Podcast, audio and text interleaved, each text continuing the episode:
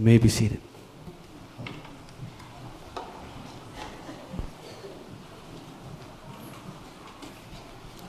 One question Have you worshiped yet? We come this morning for a couple of things to sit under the proclamation of the word and to worship. Have you worshiped? I hope so. I was particularly touched, Jay, by the worship service this morning for a number of reasons. Part of it is just so good to be back. I used to work here, by the way. but also because you're lifting him. We need him. a verse came to mind.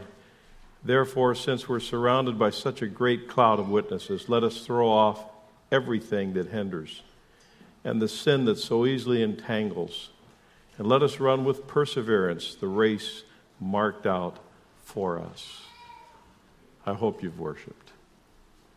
And I hope together we can get into the Word. By the way, was that Caleb? Caleb Morford, was that you up here this morning? You filled out. You look so much more mature. the rest of the worship team's filled out too. Betsy? Um, you want to take that for me? Thank you very much. It's my granddaughter. She's sitting with me. She might as well work, right? I, I want to give you a special personal invitation to be here next week. You'll find a bulletin insert in your bulletin. Um, Daniel Chihatsky, that's how you say it. Chihatsky. Let's practice. Chihatsky. Now you're Polish. My favorite sentence in Polish is Mój polski jest bardzo słaby, which means my Polish is very weak. I'll teach you that one too. You can impress him really well when he gets here. But this guy has a strong testimony.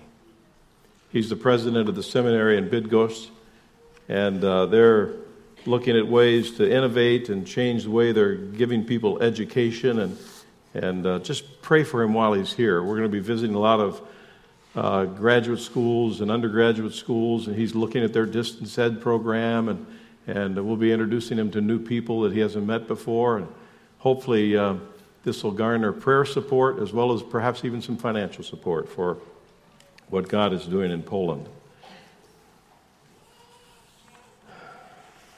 I was uh, in my study last night and looking over my message and praying, and I was gripped with a sense of panic that I could not do this passage justice.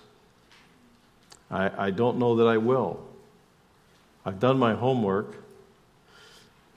But we need to pray that God will break through to each of our hearts this morning and give us what He wants us to have from this passage. It's a great passage of Scripture, and I don't want to do it a, a disservice. I'd like to read it. I'd like for you to follow John chapter 14, verse 15 to 28. Listen carefully. Follow along. I'll be reading from the NIV. John chapter 14, verse 15 to 28. If you love me, keep my commands. And I'll ask the Father, and he'll give you another advocate to help you and be with you forever the Spirit of truth. The world cannot accept him because it neither sees him nor knows him, but you know him, for he lives with you and will be in you. I'll not leave you as orphans, I'll come to you. Before long, the world will not see me anymore, but you will see me. Because I live, you also will live. On that day, you will realize that I am in my Father, and you are in me, and I am in you. Whoever has my commands and keeps them is the one who loves me. The one who loves me will be loved by my Father, and I too will love them and show myself to them. Then Judas, not Judas Iscariot, said, But Lord, why do you intend to show yourself to us and not the world? Jesus replied, Anyone who loves me will obey my teaching. My Father will love them, and we will come to them and make our home with them. Anyone who does not love me will not obey my teaching. These words you hear are not my own, they belong to the Father who sent me. All this I've spoken while still with you But the advocate, the Holy Spirit, whom the Father will send in my name, will teach you all things and will remind you of everything I've said to you. Peace I leave with you, my peace I give you. I do not give you give to you as the world gives. Do not let your hearts be troubled. Do not be afraid. You heard me say I'm going away and I'm coming back to you. If you love me, you'd be glad that I'm going to the Father. For the Father is greater than I. May God add his blessing not only to the reading of his word, but to our deliberation upon the word this morning. Dr. S.I. McMillen wrote a book years ago titled None of These Diseases. Some of you have read it. It's an old book, but it's a good book and it's a good read. I'd recommend it. You can still get a hold of it. It might be in the library.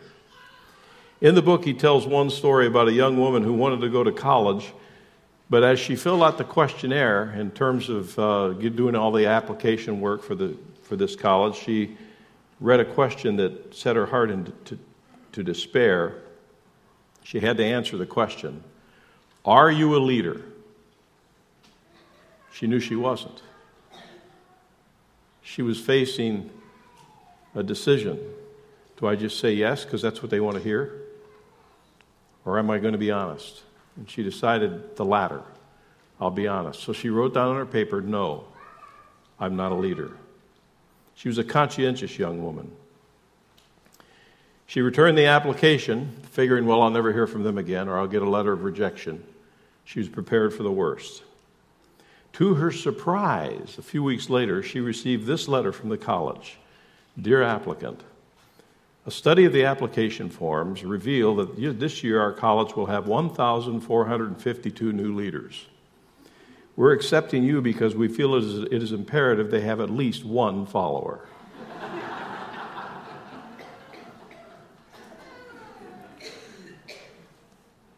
Will Rogers put it this way I think you could substitute leaders with the word heroes. We can't be all heroes because someone has to sit on the curb and clap as they go by. It's the way it is, isn't it? The passage before us today is a unique combination dealing with the presence of God and the reality of followership. That's what we are. Let's get the terms straight. I'll give you the three points up front and then we'll go back and unpack a little bit. The title of the message is The Wonder of His Presence because this is a passage about the presence of God through the Holy Spirit. But the main theme, one of the main themes, is the fact that uh, uh, the, the, the, whole fact of this, this whole issue of followership. What about the follower? Well, the follower is a lover. The follower follows out of love Christ. The follower receives a helper. That's the main thrust of the message. We'll be spending most of our time there. And the follower receives a presence. Let's go back and start over. The follower is a lover. We've got to establish some the characters in the passage. when Jesus is speaking, he talks about the Father, that's God. He talks about the Spirit, that's the Holy Spirit. And you'll find peppered throughout this text the little personal pronoun you. That's us. We're followers. Now, just a few questions about following. I think it's perfectly in order that we ask these questions. Why do followers follow? There are a lot of people who claim to follow. Some follow out of uh, because it's a fad. I well remember walking through a park in Oahu, in Hawaii, one time. I was youth pastor at a church in Fresno, California, and spent a month in Hawaii Oahu um, doing ministry back during Vietnam, uh, the, the, the, Vietnam crisis or war. Uh, a lot of guys would come to Hawaii for their R and R, and we we went there to minister with them, to them. We were there for, as I say, a month. It was tough duty, but somebody had to do it. I ran into this girl. She was a hippie. A lot of hippies in those days, and um, she was sitting on the grass smoking, and started to talk to her, and she said, Oh, yeah. She said, I started to follow Jesus and all that stuff. She didn't say stuff. I started to follow Jesus, but I'm beyond that now. It was a fad. She got caught up in the Jesus movement, the Jesus people movement. But it was just a fad. It came and it went, and so did Jesus. Came and went from her life, so far as I know. Some people follow because it's uh, peer pressure. All my friends are following, quotes around following, so I guess I better follow. Some people follow because they have an ulterior motive. Politician wants to meet people. He wants to people wants people to think he's on their side. Wants them to know that he too is a believer. In our church in Fresno one time, it was a pretty big church. One Sunday morning, a, an aspiring politician showed up in the service during campaign time. And the pastor pointed him out. He said, I see so and so's with us today. Nice to have you here. I noticed you've never been here before, but you've been running for office, so. I said, Oh, wow.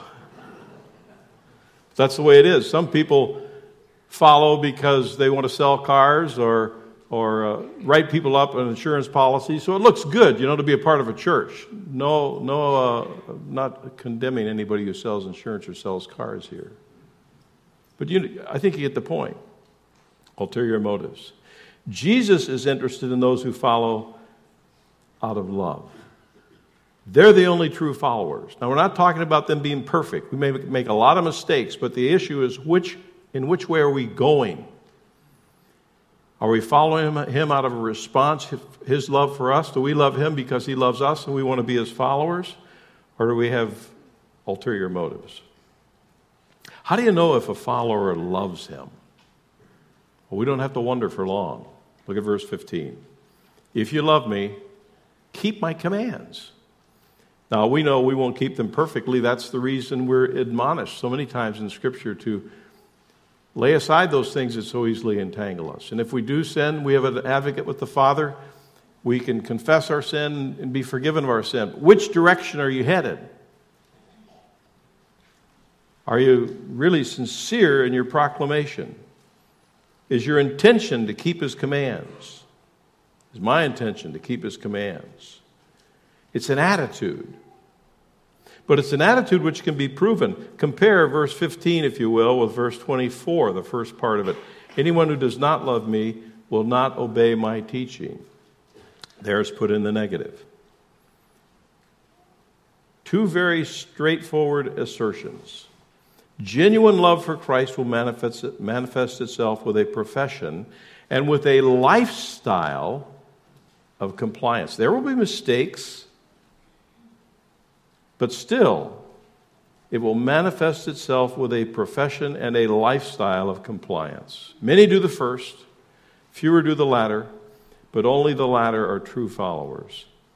It's an attitude which calls for a response Look at verse 21 and 23. Compare those. Whoever has my commands and keeps them is the one who loves me. The one who loves me will be loved by my Father, and I too will love them and show myself to them. Verse 23. Anyone who loves me will obey my teaching. My Father will love them, and we will come to them and make our home with them. The Father's not indifferent to the attitude that men take toward the Son. The Father and the Son will in turn respond to the responders. You notice the response here, verse 21? The latter part.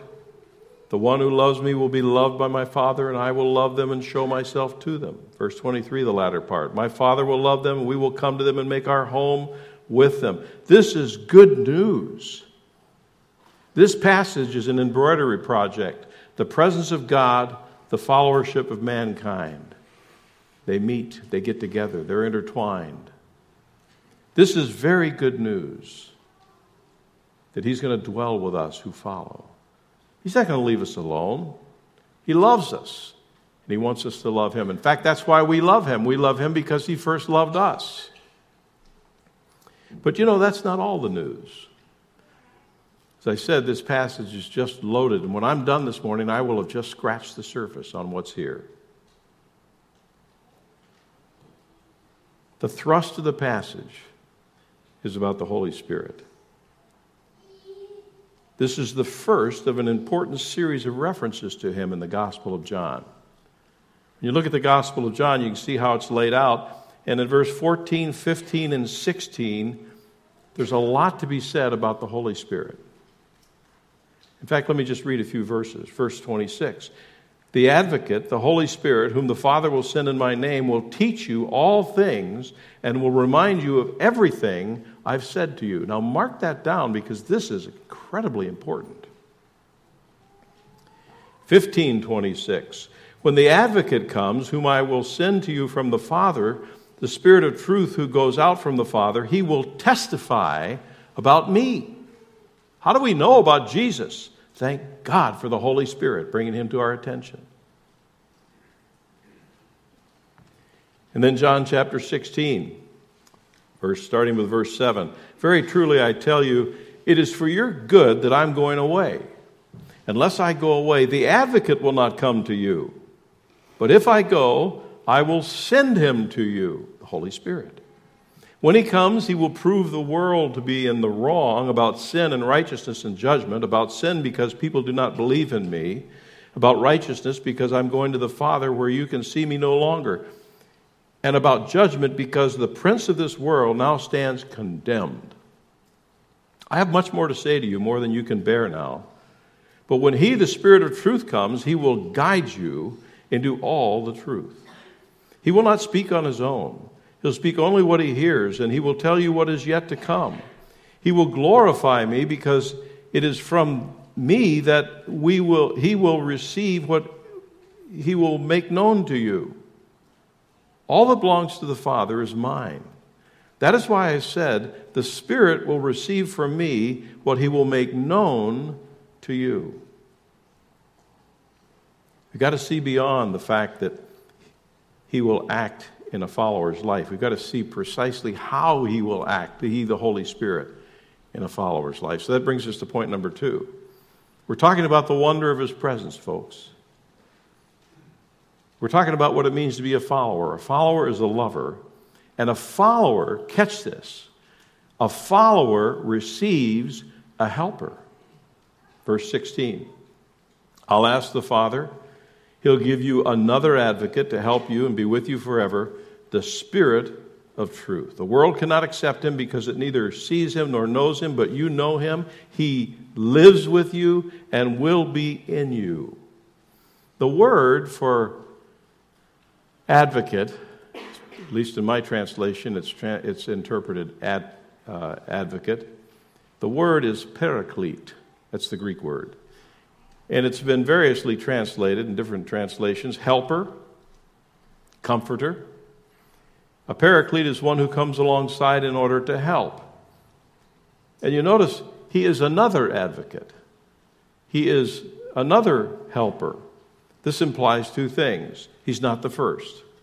Who was the first? Well, if you read 1 John 2 1, we find out that we have an advocate with the Father, Jesus Christ the righteous. He's the helper. He was called alongside to help. He sent the Holy Spirit, a helper, called alongside to help. We should also notice Jesus' careful choice of words. You notice he says, I'm going to send you another advocate. He was the first, but I'm going to send you another one, he says. Why is this so important? In that day and age, there was another word in everybody's vocabulary that Jesus could have used, but he didn't use. He could have used a word that meant, I'm going to send you another unlike myself. But he used a word on purpose that said that meant he was going to send another like himself. So we have an advocate with the Father, Jesus Christ the righteous, and he sent another helper like himself to be a part of our life. This is important. He could have used that other word, but he chose not to. This helper is a friend. He's especially one who can help us in time of difficulty. He's a comforter in that sense, not, not just one who sympathizes, but one who can and will act in our lives. Do you need this? Do I need this? Duh. We need help. We can't live this life in ourselves, it's impossible. But Jesus Christ, the advocate, our advocate, sends another like himself that will help us live this life which is beyond our capability. That's good news.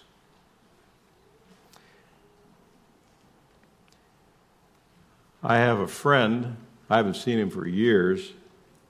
He's retired now, I'm sure he was a doctor. But while he was in his residency in the Atlanta General Hospital, there was a lady that was in labor one day, and he was trying to help her, and she commenced to call upon the Lord. Now, I've got this southern accent down because my mother was born and raised in Georgia. I can talk like I'm from there too. Her theology was a little mixed up, but she called on the Lord. Lord God, she said, come down here and help me, Lord. Please, Lord, come down here and help me now, Lord. Don't send your son. Don't ever send a boy to do a man's job. Her theology was a little bit mixed up.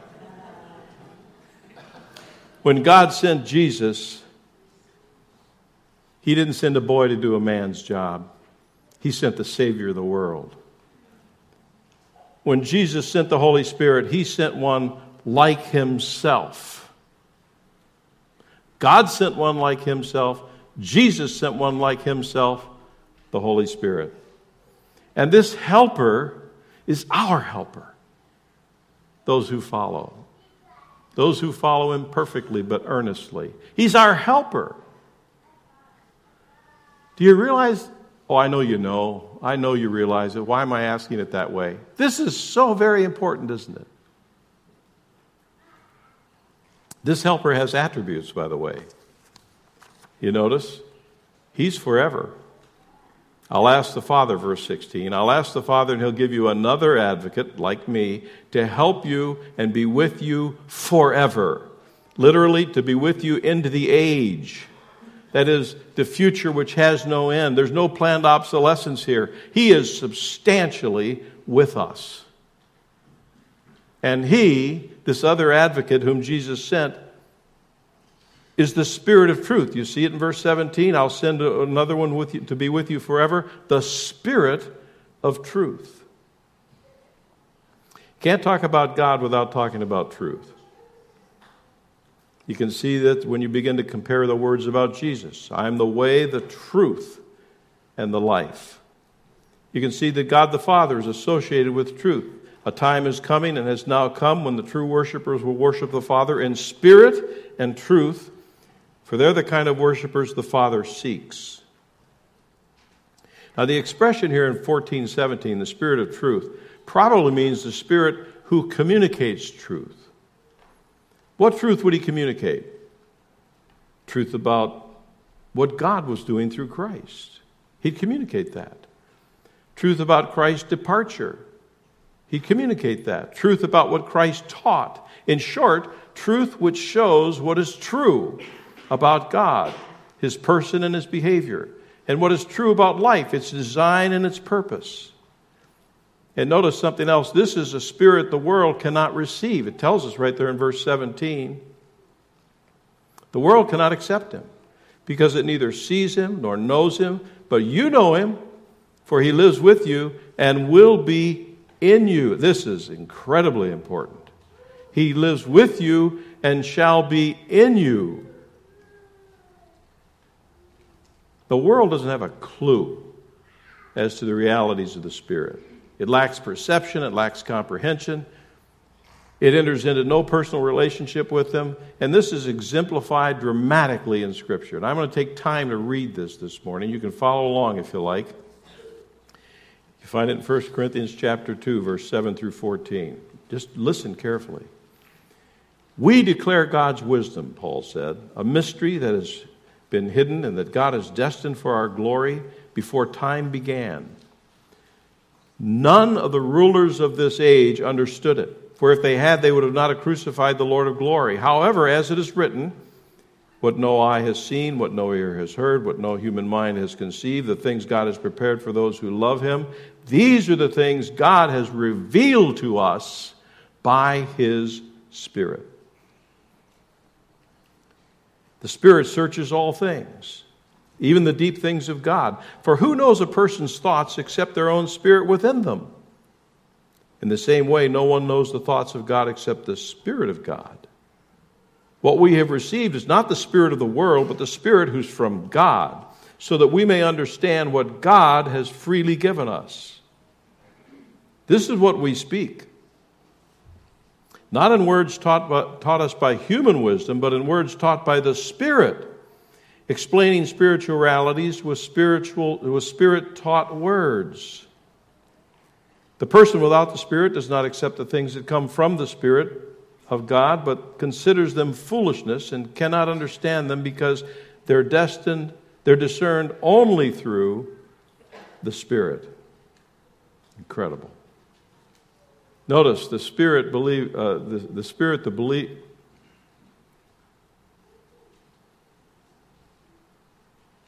The Spirit the believer knows. I lost my place. The Spirit, the believer, knows. It's an experiential knowledge. It's not just theoretical, it's something we experience. And notice this is important. He abides with you, verse 17. He uses a present tense verb. Let me tell you what that means. Present tense means, among other things, continuous action. This Spirit continually abides with you. He's not just here one day and gone the next there's a continuing sense of reality about the ministry of the Spirit in our lives. And then he uses the future tense verb, He will be in you. He points to a future certainty. So we said this advocate whom Jesus sent has attributes. He's forever, he's the Spirit of truth, and he's a teacher. Look at verse 25 and 26.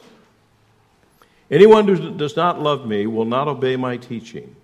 These words you hear me, uh, these words you hear are not my own. They belong to the Father who sent me. All this I've spoken while still with you. But the advocate, the Holy Spirit, whom the Father will send in my name, will teach you all things and remind you of everything I've said to you. Wow. That's what happened to me when I believed. That's what made me so different than what I was before I asked Jesus to come into my life? Yes. That's what happened to you if you've responded to Christ. You know you're different. You don't know exactly why. I'll tell you why. The Holy Spirit who was with you is now in you. And He's no slight player in our lives. He's God too. And we can't be the same we can't be the same. So the follower loves God, he's a lover. The follower receives a helper. But this passage isn't over. The follower receives a presence. Look at verse 18. I will not leave you as orphans. I will come to you. There are three pictures of Christ's presence in this passage. First, the presence of his appearance. You see, the disciples knew that Jesus was about to depart. Look at, jump back, you got your text, jump back to verse 2 of chapter 14. My Father's house has many rooms. If that were not so, would I not have told you that I am going there to prepare a place for you? If I go to prepare a place for you, I'll come back and take you to be with me, that you also may be where I am you know the way to the place where I'm going. Then look back at chapter 13, verse 33 and 36. My children, I'll be with you only a little longer. You'll look for me, and just as I told the Jews, so I'll tell you now, where I'm going, you cannot come. Simon Peter asked, Lord, where are you going? Jesus replied, Where I'm going, you cannot follow me, but you will follow later. So even though the Holy Spirit was promised, it didn't seem as having Jesus, the same as having Jesus. So catch Jesus' announcement I'll not leave you as orphans. I'm not going to leave you bereaved and bereft of my presence. They were about to experience helplessness. You know the story. They went through a deep valley of a, with a strong sense of helplessness when Jesus was crucified, and they were still trying to figure out what in the world was going on. And Jesus said, I'll not leave you as orphans, I will come to you. And very likely, this reference, I will come to you, is a reference to the appearances he made after his resurrection, before he ascended to be with the Father. He obviously knew the helplessness they were going to feel, and didn't they feel it? You know the story. You know, back in about 1969 or 1970, a young businessman by the name of Keith Miller was asked to speak in the Hollywood Bowl for the Easter sunrise service in Southern California. This was a big deal. This guy was not a clergyman, he was a businessman. And he immediately began to pore over the gospel accounts of the crucifixion of Christ. And I think he caught some of the pathos and the agony that the disciples must have been going through because he wrote a first person message. It's so well known in some circles that you can still buy this message. It's called Inside I Trembled. Actually, for the last, well, I, don't, I can't remember how many Easter services I did while I was interim here uh, at, the, at the PAC. Every year I thought I was going to preach that sermon.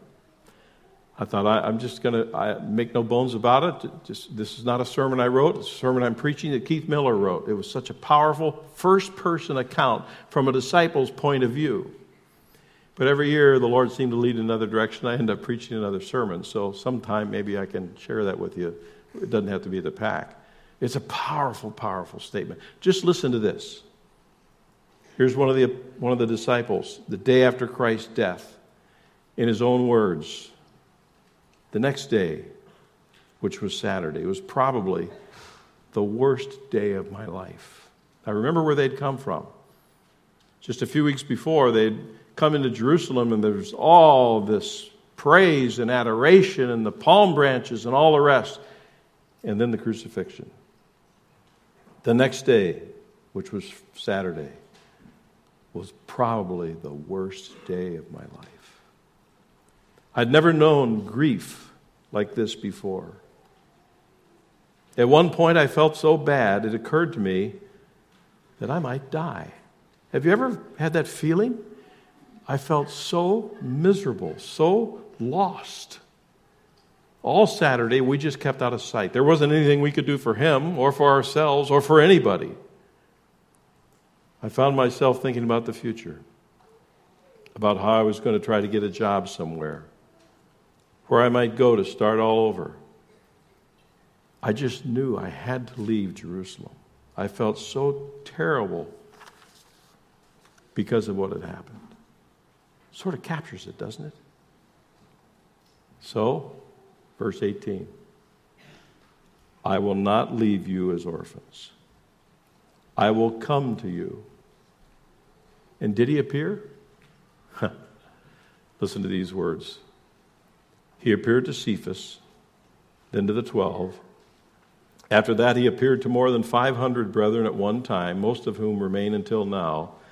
Then he appeared to James, then to all the apostles, and last of all, the apostle Paul says, he appeared to me.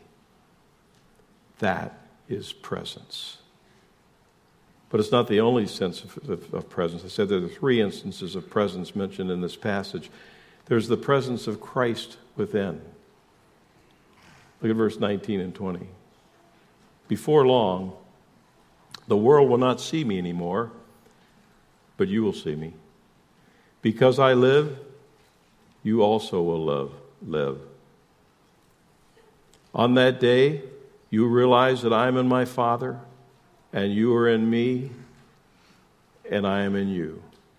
After a little while, he starts out in verse 19. After a little while, this suggests another soon to come presence. The day of the Christian era. On that day, on the day of the resurrection and beyond, the followers will know this new way from within. That is presence. Then the third instance of his presence is this the presence of Christ's return. Look at verse 28. You heard me say, I'm going away and I'm coming back to you. If you loved me, you'd be glad I'm going to the Father. He chides him a little bit. For the Father is greater than I. He said he would go, but he said he would come again. If I go to prepare a place for you, I'll come back and take you to be with me, that you also may be where I am. That's presence. Now look at it again. Quick review. Three possibilities of his presence available to followers. One, you and I cannot experience. That was his post resurrection appearance or appearances. History records it. It was experienced by our spiritual ancestry. It's not for us to experience. But there's one we do experience, and that's presence within our lives by means of the Holy Spirit. A presence He would have us experience when we yield ourselves to Him and surrender ourselves to Him through Jesus Christ. And in a, in a real sense, this whole thing of the Holy Spirit, I mean, there's been so much arguing about the Holy Spirit at times in the church between Pentecostals and non Pentecostals, and they say He'll do it this way and this is the way He's going to do it in a sense, the real issue over the Holy Spirit today is not so, no, so much how much of Him do I have, but how much of me does He have? How yielded am I? This Spirit lives within me, and it changes my life because He lives within me this way. There's another presence we'll experience. If you don't pillow your head in the grave before Jesus comes, You'll experience His presence by means of His soon return. So, what do we do with all this? Look for Him these days in things external to yourself. Look for Him at work in your life. When you're aware of Him working in your life, perhaps He's reproving you for something you've done wrong. He's convicting you because He said when He came, He would reprove, rebuke, and correct, as well as comfort. Perhaps He's it's, it's a little on the negative side and He's on your case about something. Be thankful. God, by His Spirit, is showing up in your life. And when you're hurting so bad you can hardly stand it, you wonder how you're going to make it through the next day because something terrible has happened and you begin to get aware of the fact that He's there.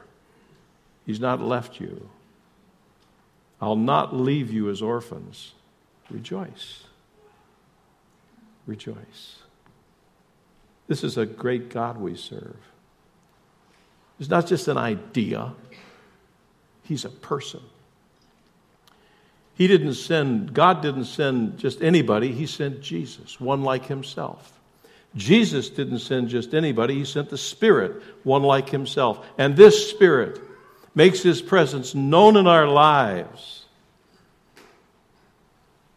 And He changes us daily and forever. Is this good news or what? Let's pray.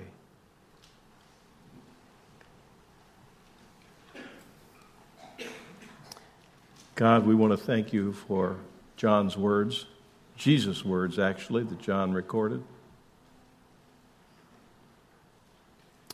We want to thank you for the realities of what we've been listening to and talking about this morning. There's a not a one of us that is adequate to plumb the depths as deeply as they could be plumbed about the work of the Spirit before, during, and after the life of Christ on earth. But we thank you for what we do know.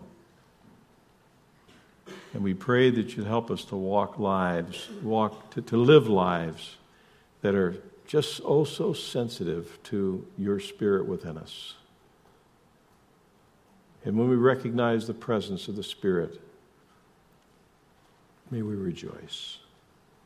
We have so much to be thankful for so much to rejoice over. And we just want you to know that we know that today. We worship you. In Jesus' name, amen. If you're here today and you're not certain where you stand spiritually with God, I want you to know that the same Holy Spirit who's invaded the lives of anyone who's surrendered their lives to Him will also invade your life. and you'll never be the same. If it would be helpful to talk to somebody about that, I'm here. The elders are here. I just want the elders to raise your hands. Just stand, if you will, real quickly. See any of these men, they'll talk, tell you about how to get to know Jesus. Or if you know another believer in this church and you know for a fact they're a believer, ask them. Ask them. This is not an inappropriate question. Ask them, how can I get to know Jesus like he's been talking about this morning? How can I be certain that I have the Holy Spirit within me to guide me from here throughout eternity? Ask someone. We're here to help. That's why this church was built. Just ask someone. Right now, let's sing.